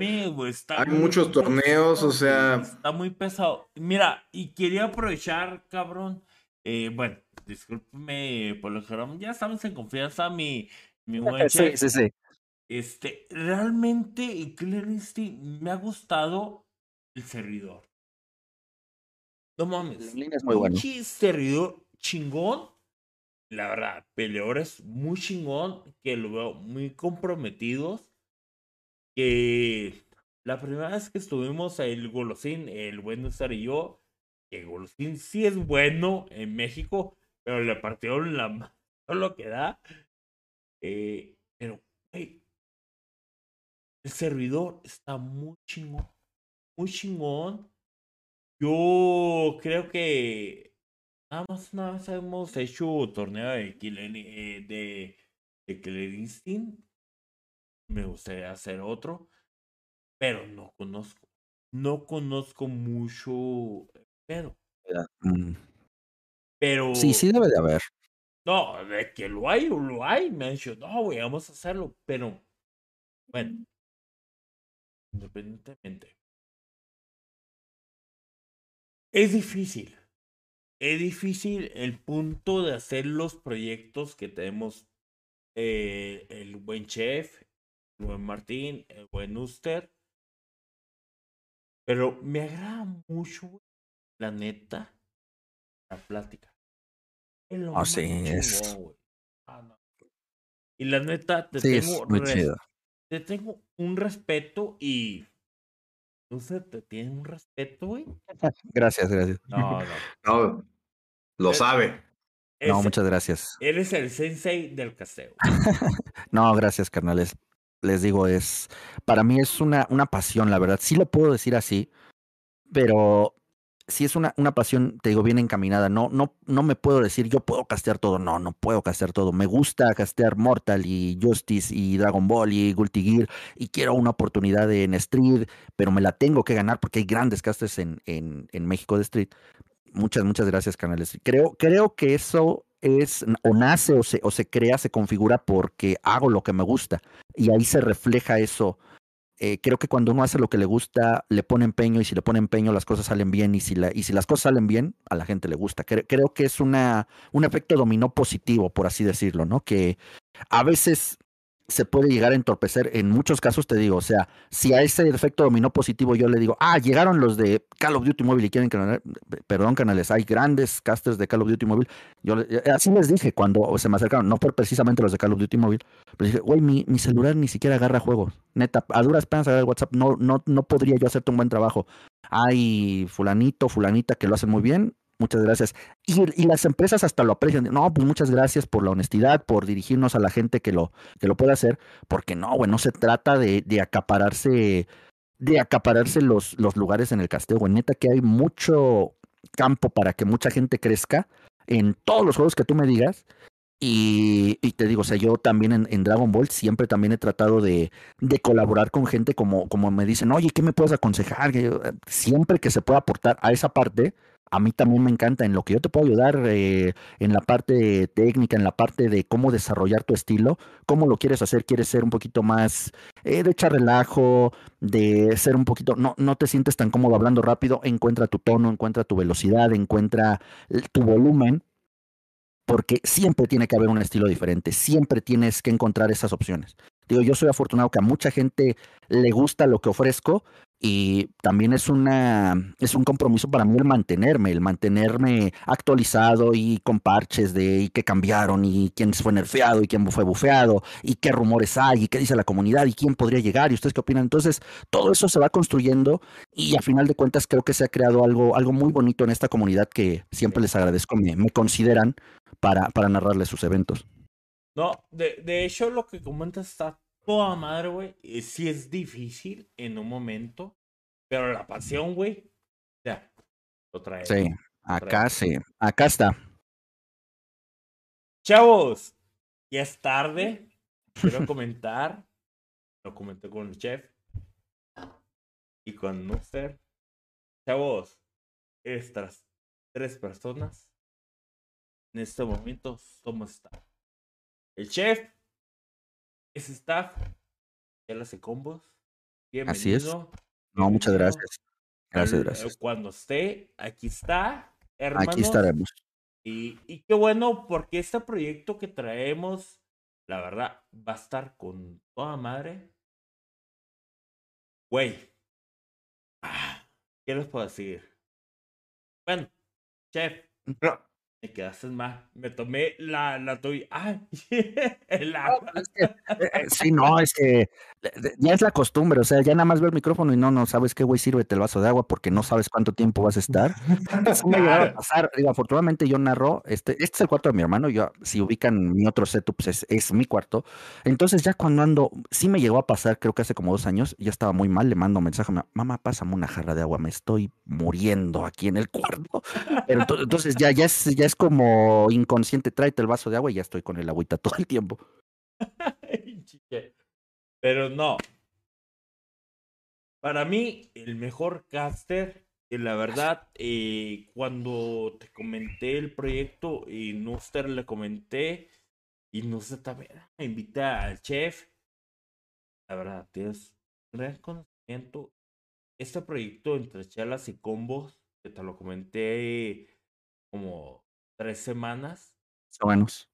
eh, realmente gracias, güey, eh, por unirte al equipo, al staff, estar aquí, güey, que la verdad, te puedo decir, Nuster sabe, tú sabes, y nos, ven, yo pago los boletos, güey, para a visitar, güey. Pero no, la verdad, gracias, chef. Para mí No, me encanta, güey, que estés aquí. Nos fascinó. Creo que no estoy mal. El Nuster también está fascinado de estar aquí. Que, es, eh, que, estu- que estés aquí, cabrón. La verdad, muchísimas gracias. Ustedes. La verdad, no sé qué tiempo llevamos. Creo que ya te hemos quitado tiempo. Es tu viernes de, de, de Jueves. stream. Ah, jueves. Jueves, jueves. Perdón, perdón, perdón. Es jueves. No, es que de hecho fue un día malo, pero bueno. Pero te agradece y la verdad, Gracias a te estimó un cero, güey. La verdad.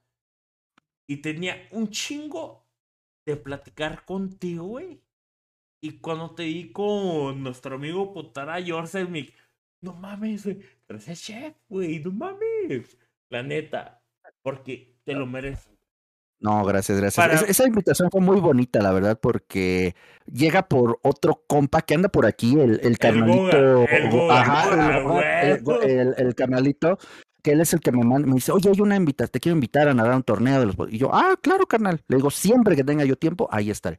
Y sí, ya, ya van como dos o tres ocasiones estoy con, con el buen Potara y también pues nos las pasamos a toda madre porque compartimos eso, ¿no? El, el gusto por Dragon Ball. Sí, de hecho, cuando me dijo Potara, eh, viene el chef. Me quedé así como, no mames, güey, no mames, güey. Neta, güey. Eh, yo pensé, y yo sé que el Goga, el Gogalot, que la verdad tiene todo su, su eh, hombre, que la verdad un cabrón que siempre está apoyando al fighter. Sí, sí, sí.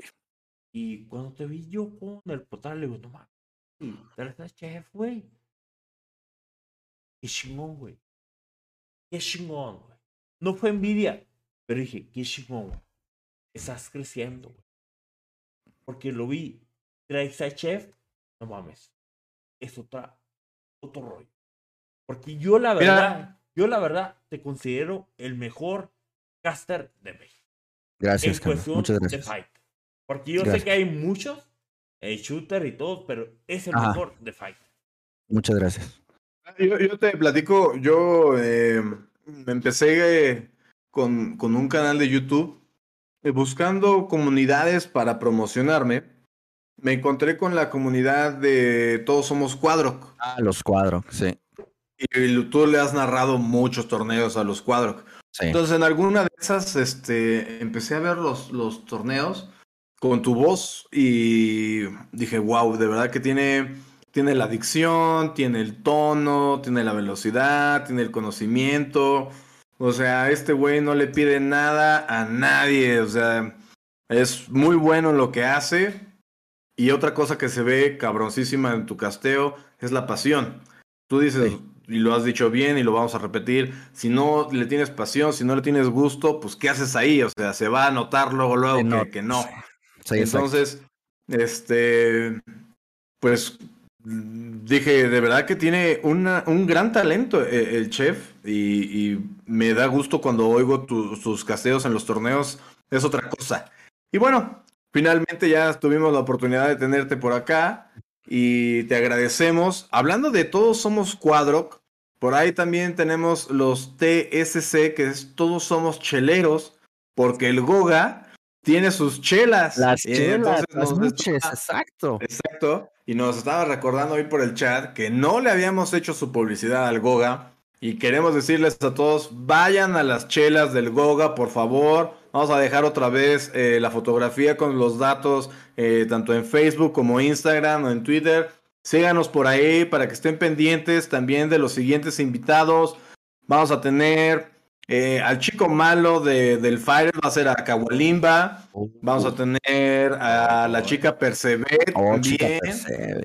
Entonces, este, pues síganos, por favor, estén pendientes. Y también, pues, si pueden y si llegaron tarde o quieren darle una revisada a algo que les gustó, pues chéquense de nuevo la repetición de, del stream de este bonito podcast, que pues no es, no es nuestro, es suyo, es su podcast. Gracias a todos los que nos estuvieron viendo. Si les gusta lo que están viendo, escuchando por parte de Martín, del chef, de un servidor del Duster, eh, por favor, compártanos, díganle a sus compas, mira, estos güeyes platican chido, están tomando unas chelas, a mitad del stream ya están medio pedos. Este. Yo dije pedo, güey.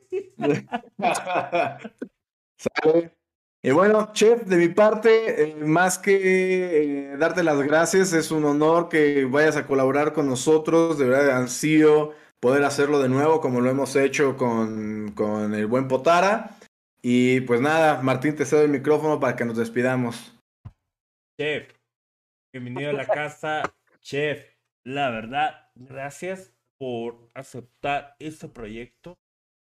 Yo entiendo lo que tengas ahí afuera, pero cuando tú me comentas sí, Martín, sí, Nuster, entra su proyecto, pero no todos los días, no puedo estar. La verdad, se te agradece porque yo entiendo tus proyectos, parte, pero jamás rechazaste ese nuevo proyecto de Shela Seco. Es que es un gusto, canal. Les digo, es algo que a mí me emociona, algo que a mí me divierte mucho. O sea, hablamos de todo el día de hoy y, había una pregunta y la pregunta tuvo 20 respuestas que llevaban tal vez a un lugar en común. Eso, eso me gusta mucho. Y como te lo digo, Ah, por el horario, a veces tan solo, mira, no es por, por spoiler, pero este mes se vienen dos torneos muy importantes, precisamente de Dragon Ball. Es tu canal. Ya, los, ya Muchos, muchos de los jugadores ya deben de saberlo. Se viene el Road to Tijuana at War, que se van a poder ganar el viaje a, a Tijuana at War que se lleva a cabo en abril. Se viene el de la Gema, que va a ser un gran, gran torneo. Ahí vamos a estar. Entonces, le digo, los horarios los tengo así súper. Y no, en la próxima semana se me viene una, un pinche fin de semana. Eh, tengo casteo de Mortal Kombat el viernes, Dragon Ball el sábado y unas exhibiciones el domingo. Entonces, si les digo, afortunadamente no es queja, en serio, porque me gusta eh, desde esta posición, con esta herramienta que es el micrófono, poder aportar a las comunidades y yo encantado de que me sigan considerando. Para este tipo de proyectos, como son los podcasts, te comentaba, tengo otro de temas paranormales, porque yo soy bien pinche palanchín y hablo hasta por los codos. Pero este que es para la comunidad, para conocer a los protagonistas, que siempre lo he hecho, los protagonistas son los jugadores, y tener una plática chingona con ellos y con ustedes, yo encantado, y es por eso que, que con mucho gusto aceptamos el proyecto. No, la verdad te agradece mucho. La verdad, todos apoyen a Chef, Wincaster, la verdad, gracias, como te lo digo, que toda madre que te quieras unir a ese proyecto. Y la verdad, chef, te puedo decir, y estoy peleando, bueno, estoy viendo un caster argentino, un caster mexicano. Enten, ahora sí, unas preguntitas. Lo que ando buscando. La verdad, la verdad, mis respetos. Muchas gracias. Muster, mis respetos. Y bienvenido. Bienvenido aquí, aquí entre y combos. Aquí estaremos, canales. Tal vez no siempre, pero créanme que, haremos lo posible por darnos tiempo y de venir a platicar con ustedes un rato. Y ah, pues. ¿te toca darle una patadita? Ah, ah. el 2H, se dice el 2H. Échale 2H, no sé. Le da miedo, no se levantan usted. toca, eh, pues está, no, pues, pues, gracias, a nosotros nos dio la patadita Ares, pero pues ahorita que ya te, te, incorporas de una u otra manera, chef, pues eh, muchas gracias y ahí está la patadita. entonces. Con y todo. Sí, sí, sí. Pues bueno, bueno, muchas gracias a todos los que nos estuvieron viendo. Vamos a, terminar hoy por acá. La verdad es de que nos encantaría y si otra vez se presenta, nos aventamos otra plática sabrosita con el chef que tiene mucho que contarnos sobre sus experiencias, sobre sus gustos. Este, por ahí estaría chido aventarnos una plática de, cómics que veo que también le entra sabroso. Eh, mm, yo, yo creo que tú eres Team Batman. Sí, se puede decir que sí. la verdad. No es Superman. No, no, no, no, eh, Bueno, mejor lo dejamos para porque si no ahorita nos vamos a seguir otra hora con mi de, de, la deconstrucción de Superman y el Ubersmash, ¿no? Entonces ya para el otro. otro día. Pero bueno, pues ya, ya ven, hay, hay, para hablar, para, Bueno, Martín, muchas gracias como siempre, hermano. Ya sabes, todo, todo el cariño para ti. Y bueno, al chat que estuvo presente, ahí estuvimos tratando de responderle los comentarios. Si algo se nos pasó, pues jálenle las orejas, que somos medio burros. Y pues nada. Chavos, el próximo viernes viene el chico mantleado de Xbox. Uno de los mejores peleadores de Xbox. Realmente no tiene PlayStation 4, pero el Kawalimba, el Kawa, tiene comadres aquí en una entrevista que la verdad, uh, estaría bien. Kawa y Neku verlos pelear. Para ver. Wow. Estaría muy nice. bien. Muy chido. Y la verdad, chef, ya, desde la casa. Aquí estaremos. Estamos de igual manera. Aquí estaremos. Chavos, gracias por vernos otra vez. Los amamos. Muchas gracias. Hasta luego. Pues muchas gracias. Buenas noches. Nos vemos la próxima.